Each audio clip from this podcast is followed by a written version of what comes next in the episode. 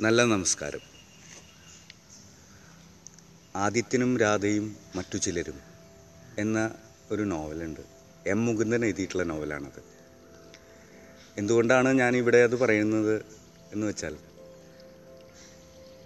ആ നോവലിന്റെ പ്രസന്റേഷൻ അത് പറഞ്ഞ രീതി ഭയങ്കര വ്യത്യസ്തമായിട്ടായിട്ട് എനിക്ക് തോന്നിയിട്ടുണ്ട്.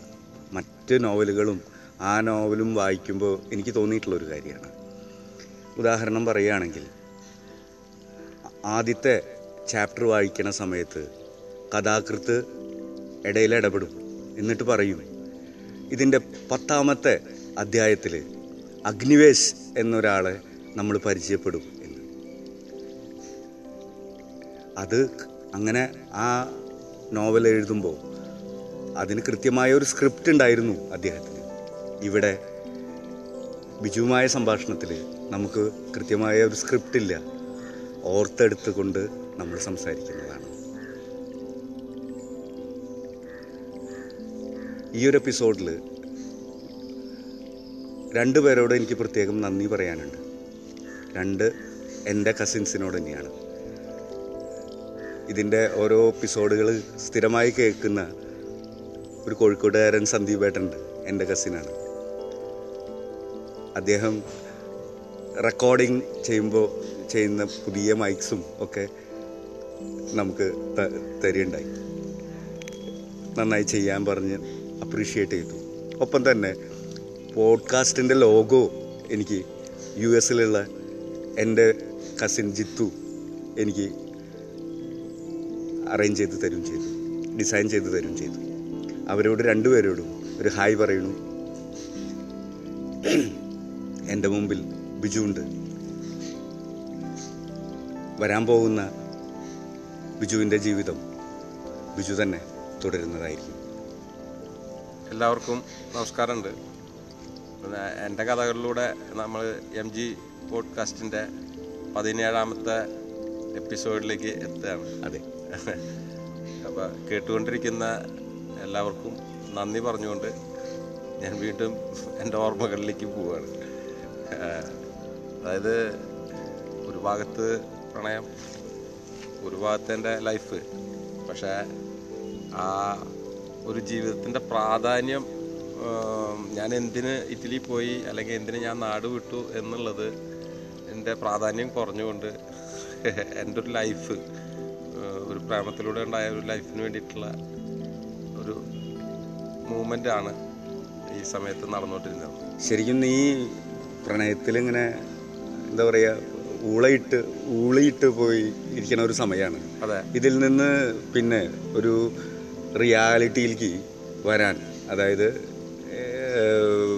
ഇനി നിന്റെ ബാക്കി കാര്യങ്ങൾ ജോലി അങ്ങനെ സംബന്ധമായ കാര്യങ്ങളിൽ ഉണ്ടാവണമല്ലോ അതിനുള്ള കാരണം എന്താ ഉണ്ടായത്? അതാണ്. കുറച്ച് നാളുകൾ ഇങ്ങനെ പോകുന്നതിന്റെ ഇടയിൽ ഞാൻ പറഞ്ഞു രാമൻ ജർമ്മനി പോയിട്ട് തിരിച്ചു വരുന്ന ഒരു ദിവസം ഉണ്ടാവും ഉം, ഉം. അപ്പം ഞാൻ രാമനോട് പറയണം എന്ന് വെച്ചിട്ടുണ്ടായിരുന്ന വാക്കുകളൊക്കെ പലതും ഞാൻ മറന്നു പോയിട്ടുണ്ട്. ഞാൻ ഓൾറെഡി പറഞ്ഞുണ്ടോന്ന് സംശയമുണ്ട്. പറഞ്ഞിട്ടുണ്ട്. പക്ഷെ അങ്ങനെ രാമൻ വന്നു. എന്നാലും എനിക്ക് ഹാപ്പി ആയിരുന്നു. എന്റെ അടുത്ത് ഒരാൾ കൂടി ആയി. ആളുടെ ഒരു ലൈഫിന് ഒരു റുട്ടീൻ ഉണ്ടായിരുന്നു.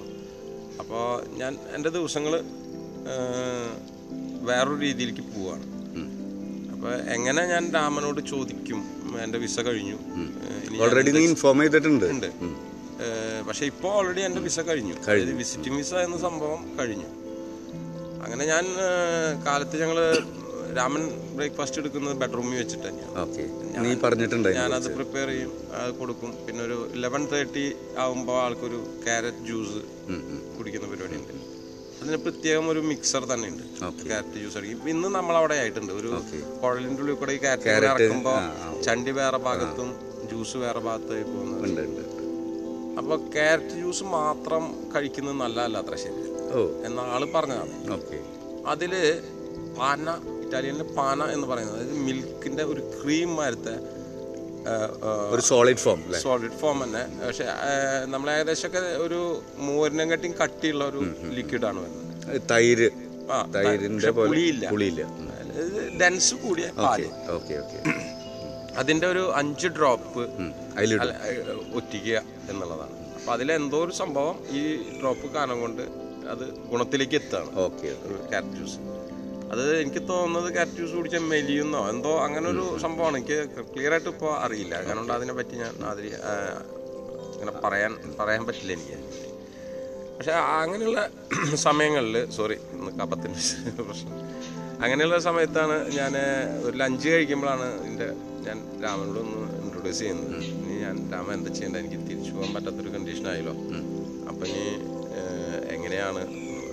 അപ്പോൾ രാമൻ പറഞ്ഞു ബിജു നിനക്ക് പെട്ടെന്ന് തന്നെ ഒരു ജോലി ബുദ്ധിമുട്ടാണ് അതായത് ഭാഷയാണ്. ഇറ്റലിയിലെ എല്ലാവരും ഇംഗ്ലീഷൊന്നും പറയില്ല. ഭാഷ പഠിച്ചെടുക്കണം.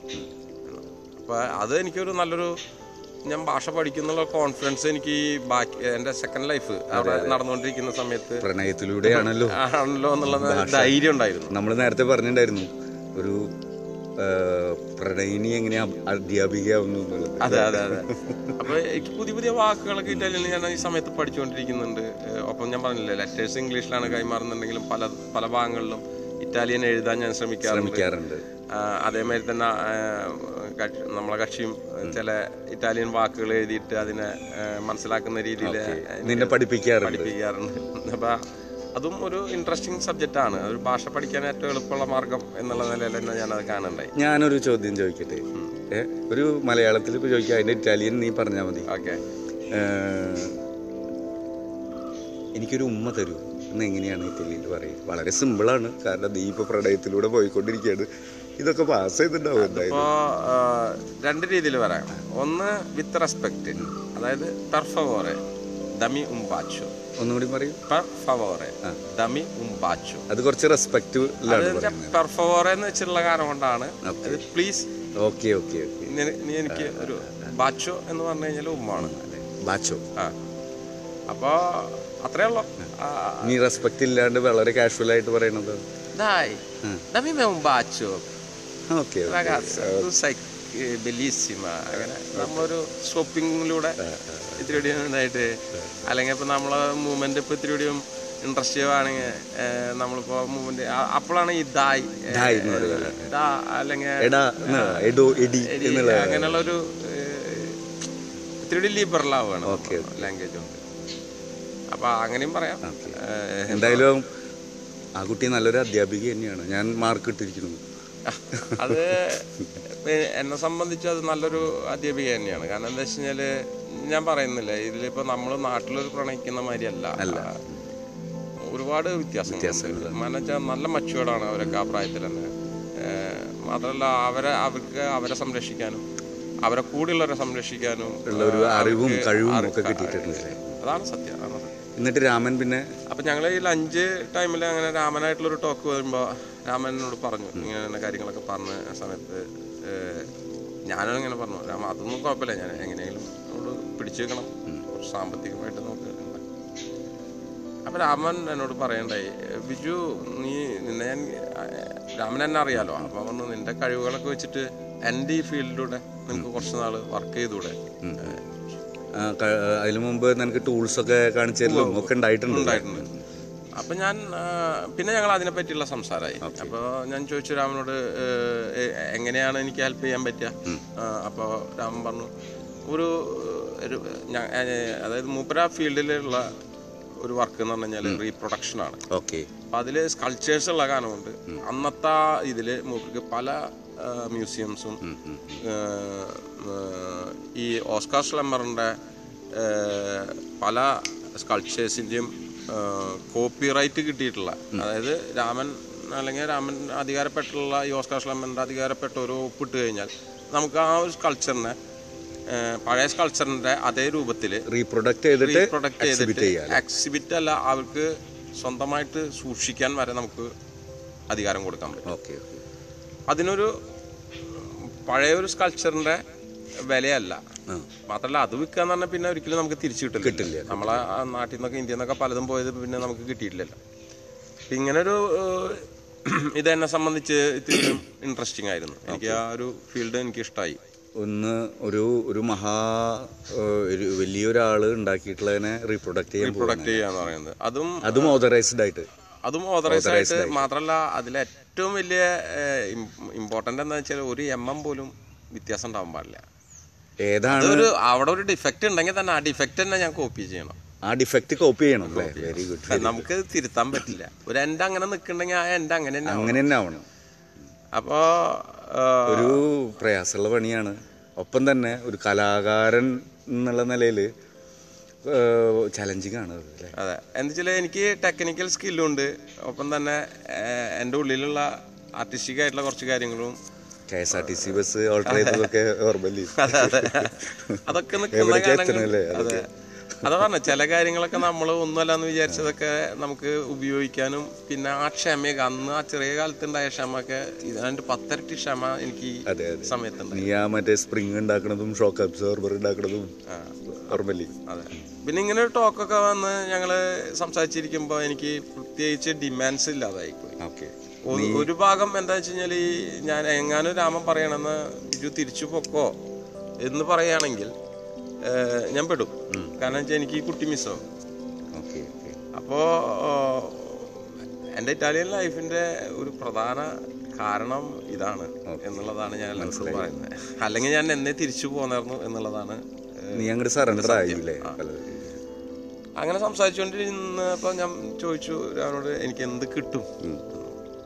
അപ്പോൾ അവിടെയാണ് ഞാൻ ചെയ്ത വർക്കുകളുടെ അതായത് ഇപ്പം ഈ ചെടികളൊക്കെ ഞാൻ വൃത്തിയാക്കിയതിന്റെയൊക്കെ ഒരു അബദ്ധങ്ങൾ അബദ്ധങ്ങൾ ആൾ ഇത് സീരിയസ് ആയിട്ട് സംസാരിക്കുന്നത് അപ്പോഴാണ് സംസാരിക്കുന്നത് അല്ലേ? ഇതുവരെ അതുവരെ ഞങ്ങൾ സംസാരിച്ചിട്ടില്ല. ഉള്ളിൽ ഇങ്ങനെ കിടക്കണ്ടാവും അല്ലേ? അപ്പോൾ ആൾ പറഞ്ഞു വിജു എല്ലാ വർക്കിനും നമ്മളെല്ലാം അറിയുമെന്ന് വിചാരിക്കരുത്. അതിൽ പല തെറ്റുകളുണ്ടാവും. ആ തെറ്റുകൾ ചിലപ്പോൾ ബിജുവിന്റെയൊക്കെ ഇപ്പോഴത്തെ സാലറി അല്ലെങ്കിൽ ഞാൻ തരാൻ ഉദ്ദേശിക്കുന്ന ഒരു പൈസയുടെ പത്തരട്ടി മൂല്യമുണ്ട്. നീ ചെയ്ത അബദ്ധങ്ങൾ അപ്പം കാരണം കൊണ്ട് അങ്ങനെ അങ്ങനെ ഒരു വിലയിരുത്തിയതാണ്. അത് കാരണം കൊണ്ട് നിനക്ക് ശമ്പളം തരില്ല അങ്ങനെ അല്ലെങ്കിൽ നീ വർക്കിന് പൈസ കിട്ടില്ല എന്നുള്ളതല്ല പറഞ്ഞു വന്നതാണ് അപ്പോൾ ആൾ പറഞ്ഞു ഇപ്പോഴത്തെ ഒരു സിറ്റുവേഷനിൽ നമ്മളുടെ വർക്കും ഇതൊക്കെ വെച്ചിട്ട് നാട്ടിലെ ഒരു ട്വന്റി തൗസൻഡ് റുപ്പീസ് എനിക്ക് തരാമെന്നാണ് പണ്ടൊക്കെ ഞാൻ പറയണ മാതിരി തന്നെ എന്റെ തല എന്റെ നെഞ്ഞത്ത് ഒരു പത്ത് ഇരുപത് കത്തി കുത്തി കയറി കത്തി കുത്തിയതിന്റെ ഇടയിൽ വയറ്റിൽ ചിത്രശലഭം വന്നത് കുറച്ച് മുമ്പായിരുന്നു അല്ലേ? ഈ കത്തി കുത്തുക പറയണതേ നമ്മളൊക്കെ ഞാൻ കുവൈറ്റിൽ നിന്ന് പോരുന്ന സമയത്ത് ഏകദേശം എനിക്ക് ഫോർട്ടി തൗസൻഡിന്റെ അബവ് സാലറി ഉണ്ടായിരുന്നു. അതൊന്ന്. രണ്ട് യൂറോപ്യൻ ലൈഫിന്റെ ഇതൊക്കെ വെച്ച് നോക്കുമ്പോൾ എന്റെ മനസ്സിൽ കണക്ക് കൂട്ടൽ എബോ വൺ ലാക്ക് ആയിരുന്നു. അതായത് വൺ ലാക്ക് എന്ന് നമ്മൾ പറയാം സാധാരണ പറയുന്ന ഹൺഡ്രഡ് തൗസൻഡ് എന്തായാലും ഞാൻ അതിന് സമ്മതമാവുകയാണ്. സമ്മതമല്ല അതൊരു സൈലന്റ് സമ്മതമാണ്. ഞാൻ ആന്നും പറഞ്ഞില്ല ഇല്ലാന്നും പറഞ്ഞില്ല. ഓക്കെ മൗനസമ്മതം അങ്ങനെ പിന്നെയുള്ള കുറച്ച് ദിവസങ്ങൾ നല്ല രസകരമായിരുന്നു. വേറെ ഒന്നല്ല രാമൻ വന്നു അല്ലേ? അതിന്റെ ഇടയിൽ നീ നിന്റെ കൃഷി തുടങ്ങിയിട്ടുണ്ട് ഏത് പ്രണയം? അല്ലേ? അപ്പൊ എങ്ങനെയാണ് രാമൻ വന്നപ്പോ ഒരു ബ്രേക്ക് ആയിട്ടാവില്ലേ ഈ ദിനചര്യകൾക്കൊക്കെ? അതെ അത് അതൊരു എങ്ങനെയാ നിങ്ങളുടെ മുദ്രകളിയും ഒക്കെ കാരണം രാമൻ ഒരു സ്വല്പം ലേറ്റ് വേക്കപ്പ് വൈകിട്ട് വൈകിട്ടാണ് എനിക്ക് കാലത്ത് സ്വല്പം ഞാൻ എന്നെ കണ്ടിരിക്കുക ഒരു ഏഴര ഒക്കെയാണ് ആളുടെ ടൈം. ഏകദേശം ഈ ഏഴരയ്ക്കുള്ളിൽ തന്നെ എന്റെ നിങ്ങൾ കുറച്ച് നേരത്തെ പക്ഷെ ആകെ ഒരു മിസ്സിങ് എന്താ വെച്ച് കഴിഞ്ഞാൽ ഒരുമിച്ചുള്ള ബസ് യാത്ര നിൽക്കും ഓക്കെ. അത് നോർമലിയാണ് ഞങ്ങൾക്ക് പരസ്പരം നടത്തം നിൽക്കും. ആ അതിനൊന്നും അന്ന് ആർക്കും പരാതികളില്ല. കാരണം വെച്ചാൽ ഇതൊക്കെ സത്യങ്ങളാണല്ലോ. നമ്മൾ കാണുന്നതാണല്ലോ മാത്രമല്ല ആ കുട്ടി രാമൻ എന്ന് പറഞ്ഞ വ്യക്തിനെ പേടിയുണ്ട്. ഓക്കെ. പേടി എന്ന് ഒരു പറഞ്ഞാൽ പേടി. എന്താ പറയുന്നേ ഒരു ഭയഭക്തി എന്നൊക്കെ പറയണോ അല്ലേ? അതെ ഇടയ്ക്ക് ചോദിക്കും ചേട്ടാ അറിഞ്ഞിട്ടുണ്ടായിരുന്നു? എനിക്ക് കസിൻ കൂടിയാണ് ഞാൻ പറഞ്ഞു ഇതുവരെ അറിഞ്ഞിട്ടില്ല ഞാൻ പറഞ്ഞിട്ടില്ല എന്നൊക്കെ അങ്ങനെ പറഞ്ഞ അങ്ങനെ ദിവസങ്ങൾ നീളാണ്. പക്ഷേ അതിന്റെ ഇടയിലാണ് എനിക്ക് എന്റെ ശരിയായിട്ടുള്ള ലൈഫ് വരുന്നത്. കാരണം വെച്ച് കഴിഞ്ഞാൽ ലൈഫ് എന്ന് പറഞ്ഞു കഴിഞ്ഞാൽ രാമൻ യാത്ര ചെയ്യുമ്പോൾ പലയിടത്തേക്ക് തന്നെ കൊണ്ടുപോകും. അപ്പോൾ അന്ന് ഒരു ബി എം ഡബ്ല്യുവിന്റെ സെവൻ ട്വന്റി ആ വണ്ടിയല്ലേ? വലിയ നിങ്ങൾ വന്ന വണ്ടിയല്ലേ? അതെ അതെ. നിങ്ങൾ രണ്ടുപേരും ജർമ്മനിയിൽ നിന്ന് ഇറ്റലിയിലേക്ക് വന്ന അതേ വണ്ടിയല്ലേ? വണ്ടി. പവർഫുൾ വണ്ടിയാണ്. പക്ഷെ അത് ഇപ്പൊ എടുത്ത് പറയാൻ കാരണം എന്താ വെച്ച് കഴിഞ്ഞാൽ ഒരു ദിവസം ഞാനാണ് ആ കാറ് ഞങ്ങളെ അടുത്ത ടൗൺ ആയിട്ടുള്ള ഇന്ത്യയിലേക്ക് ഓടിക്കുന്നത്. ലൈസൻസ് ഒന്നും ലൈസൻസ് ഇന്ത്യൻ ലൈസൻസ് ഉണ്ടല്ലോ. അത് മതിയോ? അന്ന് വലിയൊരു സംഭവം അല്ല ലൈസൻസ് ഇല്ലാത്തവൻ വണ്ടി ഓടിക്കുന്ന വില്ലേജ് ആയ കാരണം കൊണ്ടുള്ള വാലിഡ് അല്ല എന്നുള്ള സത്യം കാരണം വെച്ചാൽ എന്തെങ്കിലും പ്രശ്നങ്ങളൊക്കെ ഉണ്ടായ പ്രശ്നം തന്നെയാണ്. പ്രശ്നം തന്നെയാണ്. പക്ഷെ അത് ഇപ്പൊ നമ്മൾ നാട്ടിലൊക്കെ ഓടിച്ചിട്ടുള്ള ഒരു പരിചയമുള്ള ആളായ കാരണമുണ്ട്. ഏറ്റവും സിമ്പിളാണ് അവിടെ ഓടിക്കാൻ. പക്ഷെ ആകെ ഒരു ബുദ്ധിമുട്ട് നമ്മൾ ഫേസ് ചെയ്യുന്നത്. സിഗ്നൽ ലൈറ്റ്സ് വിന്റർ ടൈമിലുള്ള ആ ഗ്രിപ്പ് ആണ്. പക്ഷെ ഇതൊക്കെ ആവുമ്പോഴേക്കും ഞങ്ങൾ ഏകദേശം ഒരു സമ്മറിന്റെ പക്കിലേക്ക് എത്തി തുടങ്ങി.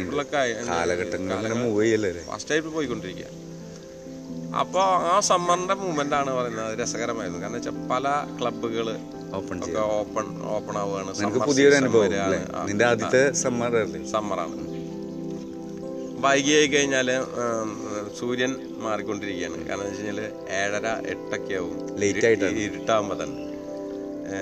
അധികം വൈകും പലപ്പോഴും. പുതിയ അനുഭവം. പിന്നെ കാലത്ത് ഒരു നാലരയ്ക്ക് ആകുമ്പോഴേക്കും സൂര്യനായിട്ടുണ്ടാവും ഉണ്ണിയുടെ അത്ഭുതങ്ങൾക്കുള്ള ഒരു സാധനം കൂടിയാണ് ഭയങ്കര സംഭവമാണ് എന്നുവെച്ചാൽ പകൽ തീരില്ല നമുക്ക്. പകൽ മതിയാവോളം ആസ്വദിക്കും. ഉണ്ണിക്ക് അത്ഭുതവും ആഹ്ലാദം വരികയാണ്. അപ്പൊ അതാ പറഞ്ഞ ഈ ഒരു ടൈം മാറ്റൊക്കെ നമ്മളെ കാലാവസ്ഥയുടെ മാറ്റവും വൈകിട്ടാകുമ്പോൾ ചെറിയൊരു കൂൾ വിൻഡ് ഒക്കെ ആയപ്പോൾ നമ്മളും എനർജറ്റിക് ആയിക്കൊണ്ടിരിക്കുക ഒരു അന്തരീക്ഷം തന്നെ മാറിക്കൊണ്ടിരിക്കുക അതിനനുസരിച്ച് നമ്മളെ മൈൻഡും മാറി. രാമൻ പല വിധത്തിലും പലരായിട്ടും കണക്ഷൻ ഉള്ള ഒരു വ്യക്തിയായിരുന്നു. അപ്പോൾ ആ വ്യക്തി തന്നെ ആ വ്യക്തികൾ തന്നെ പലപ്പോഴും മൂപ്പരെ ഇൻവൈറ്റ് ചെയ്യുന്നുണ്ട് ഞങ്ങൾ ഒരു ദിവസം ഏറ്റവും വലിയ ഒരു ഡിസ്കോ ക്ലബിലേക്ക് എന്നെ ആൾ ആദ്യമായിട്ട് കൊണ്ടുപോവുകയാണ്. ഓക്കെ ഈവനിങ് ആണ്? ഒരു സെൻസേഷൻ ഉള്ള ഒരു ക്ലബാണ് അതായത് ഞങ്ങൾ അല്ല മിലാനിലാണ് പോകുന്നത്. മിലാനിലാണ് പോകുന്നത്. ഫസ്റ്റ് ഞാൻ ആദ്യമായിട്ട് ടൗണിൽ പോകുന്നത്. മിലൻ ഒരു ക്യാപിറ്റൽ സിറ്റി അല്ലേ? ക്യാപിറ്റൽ സിറ്റി ആ, വലിയൊരു സിറ്റി ഇറ്റലിയുടെ ക്യാപിറ്റൽ അല്ലേ? അല്ല റോമാണ്. Oh fine fine റോമാണ്. അതുപോലെ കഴിഞ്ഞ എപ്പിസോഡിൽ തന്നെ നമ്മൾ മൊറോക്കോ ഞാൻ.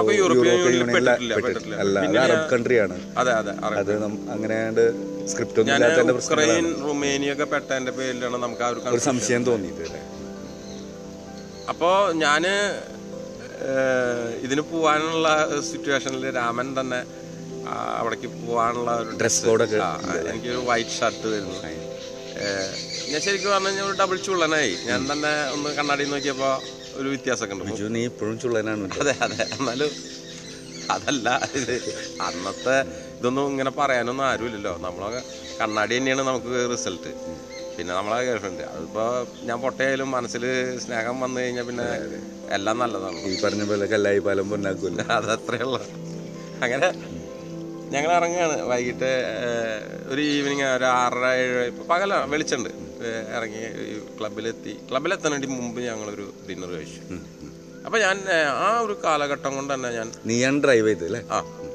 അല്ലല്ല ഞാൻ മറ്റേ ഡ്രൈവിംഗ് ശരിക്കും നടത്തിയിട്ടുള്ളത് ഫസ്റ്റ് നടത്തിയത് നമ്മുടെ അടുത്ത ടൗണിലേക്കാണ് പക്ഷെ ഇപ്പൊ ഡ്രൈവ് ചെയ്യുന്നത് ഞാനല്ല. കാരണം ഇതൊരു ലോങ് ഡ്രൈവാണ് ഏകദേശം Milan two hundred and twenty കിലോമീറ്റേഴ്സിന്റെ അടുത്ത് ഉണ്ടായിരുന്നു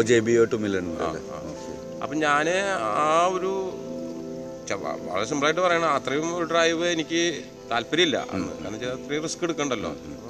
ബെസ്റ്റായിട്ട് രാമൻ ഡ്രൈവ് ചെയ്യും. നമുക്ക് അറിയുന്നില്ല വണ്ടി വണ്ടി എങ്ങനെയാ പോകുന്നെന്നുള്ളത്. സ്പീഡ് പോലും നമുക്ക് കാൽക്കുലേറ്റ് ചെയ്ത രീതിയിലും മാത്രമല്ല ക്യാമറകളെയും എല്ലാം ശ്രദ്ധിച്ചുകൊണ്ട് ഓടിക്കും അവിടുത്തെ ഇവിടുത്തെയും ഡ്രൈവിംഗ് ലൈസൻസിന്റെ ഒരു വ്യത്യാസമാണ് അത് കാരണം എന്താണെന്ന് വെച്ചാൽ ഇവിടെ വൺസ് ഇഷ്യൂ ചെയ്ത് കഴിഞ്ഞിട്ട് നമുക്ക് ഇടയിൽ ഒരു റിഫ്രഷ്മെന്റ് കോഴ്സ് ഒന്നും ഇല്ല.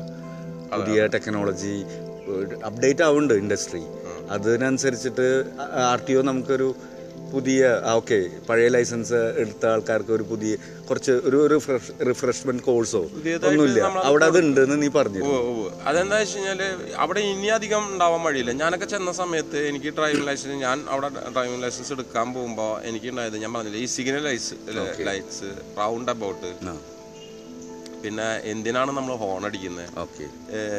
വണ്ടി ഓടിക്കുമ്പോൾ നമ്മളെക്കാട്ടി നമ്മൾ ശ്രദ്ധിക്കേണ്ടത് വണ്ടിയിൽ ഉള്ളിൽ ഇരിക്കുന്ന ആൾക്കാരെ. നമ്മുടെ അവർ അറിയരുത്. നമ്മൾ വണ്ടിയാണ് ഓടിക്കുന്നത് എന്നുള്ളത്. കാരണം വെറുതെ ബ്രേക്ക് ചവിട്ടി ഗിയർ ഡൗൺ ചെയ്ത് അങ്ങോട്ടും ഇങ്ങോട്ടും അടിച്ചിട്ട് നമ്മൾ ഈ ബസ്സുകളിലൊക്കെ ഇട്ടിട്ട് ഒല്ലച്ചിട്ട് മിക്സിയിലിട്ട് അടിച്ച മാതിരി പുറത്തേക്ക് ഇറങ്ങണ മാതിരി അവരുടെ ഉള്ളിൽ നിന്ന് ഇറങ്ങരുത്. എന്നുള്ളതൊക്കെ നമുക്ക് ഒരു ഡ്രൈവറുടെ ഉത്തരവാദിത്തമാണ് ആ പിന്നെ ഇപ്പൊ നമ്മൾ അവിടെയായി അതിനു മുമ്പ് എഞ്ചിന്റെ ഭാഗങ്ങളെ പറ്റി നന്നായി പഠിപ്പിച്ചു എന്തിനു ഓയിൽ ചേഞ്ച് ചെയ്യുന്ന ഒരു മിനിമം എഡ്യൂക്കേഷൻ നമ്മൾ ഓടിക്കുന്ന സാധനത്തിനെ പറ്റി. ബേസിക് ആയിട്ടുള്ള ഒരു ടെക്നിക്കൽ എഡ്യൂക്കേഷനും ഒക്കെ കിട്ടുന്നുണ്ട്. ഒക്കെ കിട്ടുന്നു അപ്പൊ ഈ യാത്രയുടെ പ്രത്യേകത എന്ന് വെച്ചാൽ ഞങ്ങൾ പോണ വഴിയിൽ ഭക്ഷണം കഴിച്ചു. അപ്പോൾ ആദ്യമായിട്ട് ഞാൻ പറഞ്ഞു നീ ഒരു ബീർ അടിച്ചു എന്ന് പറഞ്ഞു. അങ്ങനെ എനിക്ക് ഒരു പിന്ത ബീർ അതായത് ഏകദേശം അര ലിറ്റർ ഉണ്ടാവും ആ ബീർ അര ലിറ്ററിന് മേലെ ഉണ്ടാവും. നമ്മളവിടുത്തെ എഴുന്നൂറ്റി ഉണ്ട് അതിൽ നിറച്ച് കൊണ്ടുവന്നു. ഞാനത് കഴിച്ചു. ഭക്ഷണം കഴിച്ചു. രാമൻ ബീറൊന്നും കഴിക്കില്ല. രാമ അപ്പം ഒന്നും കഴിച്ചിരുന്നില്ല. ഞാൻ സാധാരണ ആളെ കണ്ട സ്ഥിതിക്ക്. പക്ഷെ വീട്ടിലൊക്കെ ഒരുപാട് മദ്യക്കുപ്പികൾ ഇരുന്നായിരുന്നു. പക്ഷെ ആൾ കഴിക്കുന്ന ഞാൻ ഇതുവരെ കണ്ടിട്ടുണ്ടായിരുന്നില്ല. അങ്ങനെ ഈ ക്ലബിൽ കഴിഞ്ഞപ്പോഴാണ് ഇത് ഇതെന്ത് ക്ലബാന്ന് പറഞ്ഞാൽ ഞാൻ ഞെട്ടിപ്പോയി. കാരണം വെച്ചാൽ അമ്മാതിരി ജനങ്ങൾ. ഉള്ളിലല്ല പറയുന്നത് പുറത്ത്. ഇതിനുള്ളിലേക്ക് കയറാൻ അപ്പോൾ ഇതിന് ഇൻവിറ്റേഷൻ ഉള്ളവരാണ് ആദ്യം കയറുന്നത് നമുക്ക് വി ഐ പി പാസ് ഉണ്ടായിരുന്നു. അപ്പൊ ഞാൻ ആദ്യമായി ജീവിതത്തിൽ വി ഐ പി പാസിന്റെ ഉള്ളിലൂടെ ഒരു ഇത്രയും വലിയൊരു ക്ലബ്ബ് ഞെട്ടിപ്പോവും. അതായത് ഒരു ഫോർ ഫ്ലോറാണ് അതിന്റെ. നാല് ഫ്ലോറിലായിട്ടാണ് ഈ ക്ലബ്ബ് നടക്കുന്നത്. നീ നീ മറ്റേ കുവൈറ്റിൽ നിന്ന് ലാൻഡ് ചെയ്തതിന് ശേഷം പിന്നെ മിലനിലേക്ക് ഇപ്പോഴും ഉണ്ടാവുക അല്ലേ? ഞാൻ കുവൈറ്റിൽ നിന്ന് ലാൻഡ് ചെയ്ത് ഞാൻ പറഞ്ഞില്ല മിലാനിലല്ല? മെൽപ്പാൻസേല. അല്ല. ഞാൻ ഫ്രാങ്ക്ഫർട്ട് എയർപോർട്ടിലാണല്ലോ വന്നത്. ഓ ഫൈൻ ഫൈൻ പിന്നെ അവിടെ നിന്ന് ഇങ്ങോട്ട് മുഴുവൻ കാറിലാണ് അതെ അതെ അതെ അതെ. അത് വേറെ ഒന്നുമല്ല ഈ എക്സിറ്റുകൾ കിട്ടാൻ വേണ്ടിയിട്ട്. വേഗം ഓരോ രാജ്യങ്ങളും കയറുമ്പോൾ നമുക്ക് ഫ്ലൈറ്റിനെ കാട്ടിയും എമിഗ്രേഷൻ പ്രോബ്ലം വരാതിരിക്കാൻ വേണ്ടിയിട്ടാണ് നമ്മൾ പിന്നെ അത് കഴിഞ്ഞ് ഇതിനുള്ളിൽ എത്തിയപ്പോഴാണ് ഞാനൊരു ലോകം തന്നെ അവിടെ അതായത് ആദ്യത്തെ ഫ്ലോറിൽ നമുക്ക് ഫസ്റ്റ് ഡ്രിങ്ക് ഒക്കെ ഫ്രീയാ നമുക്ക് എല്ലാവർക്കും അവിടെ നിന്ന് ഡ്രിങ്ക് എടുക്കാം. അല്ലെങ്കിൽ സപ്ലൈ നടന്ന് സപ്ലൈ ഉണ്ട് എല്ലാവരും ഡാൻസിങ് അമ്പിയനിൽ മൂവ് ചെയ്തുകൊണ്ടിരിക്കുന്നു ഈ വിന്റർ ക്ലോസിൽ നിന്നൊക്കെ ഞാൻ ഹാഫ് നൂഡ് ഡ്രസ്സുകൾ കാണുന്നു. ശരിക്കും ഓരോരുത്തരെ ഭംഗി. അതാണ് ആൺ പെൺ വ്യത്യാസമില്ലാതെ ഭംഗി ആസ്വദിക്കാൻ പറ്റുന്നു എനിക്ക് അന്ന് ഈ വെളുപ്പ് എന്ന് പറയുമ്പോൾ നമുക്ക് എല്ലാവരും ഇഷ്ടപ്പെടുന്ന മാതിരി ആ വെളുപ്പ് കളറിനോടുള്ള അമിതമായ ആസക്തി. എല്ലാം കൊണ്ട്. പിന്നെ ലിപ്സ്റ്റിക്ക് പൗഡർ ഇട്ടിട്ട് അത് റോസ് പൗഡർ ഇതൊക്കെ അത് എടുത്ത് പറയാൻ പറ്റുന്ന സംഭവങ്ങളല്ല. ശരിക്കും സമ്മറും വിന്ററും ആ വെതർ ചേഞ്ച് ഭയങ്കരമായിട്ട് യൂറോപ്പിനെയൊക്കെ എഫക്ട് ചെയ്യുന്നുണ്ട് അല്ലേ? നന്നായിട്ട് ലൈഫ് സ്റ്റൈലിന് തന്നെ. വെതർ ചേഞ്ച് ലൈഫ് സ്റ്റൈലിൽ അവരുടെ മനസ്സിന് തന്നെ മാറ്റും. എന്താ കാരണം എന്ന് വെച്ച് കഴിഞ്ഞാൽ ഒന്നാലോചിച്ച് നോക്കണം. നമുക്ക് ഏകദേശം ഒരു അഞ്ചോ നാലോ അഞ്ചോ മാസത്തോളം ഈ സമ്മറിൽ ഇടുന്ന ഒരു ഡ്രസ്സും ഇടാൻ പറ്റില്ല വിന്ററിൽ അല്ല സമ്മറിൽ ഇടുന്ന ഡ്രസ്സ് ഡ്രസ്സും വിന്ററിൽ ഇടാൻ പറ്റില്ല. ശരിക്കും പറഞ്ഞു കഴിഞ്ഞാൽ കബോർഡ് ചേഞ്ചിങ് എന്ന് പറയുന്ന ഒരു വർക്ക് തന്നെ ഉണ്ടായിട്ടുണ്ട് അവിടെ വരുന്നുണ്ട്. കാരണം ഈ സമ്മർ ഡ്രസ്സുകൾ ഉള്ളിൽ പോകുന്നു വിന്റർ ഡ്രസ്സുകൾ പുറത്തേക്ക് വരുന്നു. സംഭവം നമുക്ക് ചോദിക്കാം എന്താ സമ്മറിലിടുന്ന ഡ്രസ്സ് ഉള്ളിലിട്ടിട്ട് പക്ഷെ ആ സമ്മറിലിടുന്ന ഡ്രസ്സിനെ കാട്ടി ഒത്തിരി ചൂട് തരുന്ന ഡ്രസ്സായിരിക്കും ഈ ഇന്നർ ഡ്രസ് മെറ്റീരിയൽ ആയിരിക്കും. മെറ്റീരിയൽസ് ആയിരിക്കും അതാണ് വ്യ- വ്യത്യാസം വരുന്നത്. പിന്നെ ഞാൻ ആദ്യം ക്ലബ്ബിൽ പോയി ഡാൻസ് മൂവ് ഒക്കെ ചെയ്തപ്പോൾ ഞാനും ചെറുതായിട്ടൊക്കെ മൂവ് ചെയ്തു. അപ്പോഴാണ് ഞാൻ ആദ്യമായിട്ട് കാണുന്ന ഇങ്ങനെ വോഡ്ക ജിന്ന് വൈന് അങ്ങനെ വെറൈറ്റീസ് അല്ലേ സോറി വൈനല്ല മറ്റേ കോക്ടെയിൽസ് ഇതൊക്കെ അവിടെ കിടന്ന് റോൾ ചെയ്തുകൊണ്ടിരിക്കുകയാണ്. ഓരോ ഫ്ലോറുകളിലും പല ആംഗിളിലായിട്ട് മ്യൂസിക് ഉണ്ടാവും ക്യാബിൻസ് ഉണ്ട്. ലൈവ് മ്യൂസിക് ആണോ? അതോ ഒക്കെ ഡി ജെ DJ ആണ്. ലൈവ് ആണ്. ഡി ജെ ഡി ജെ ആണ്.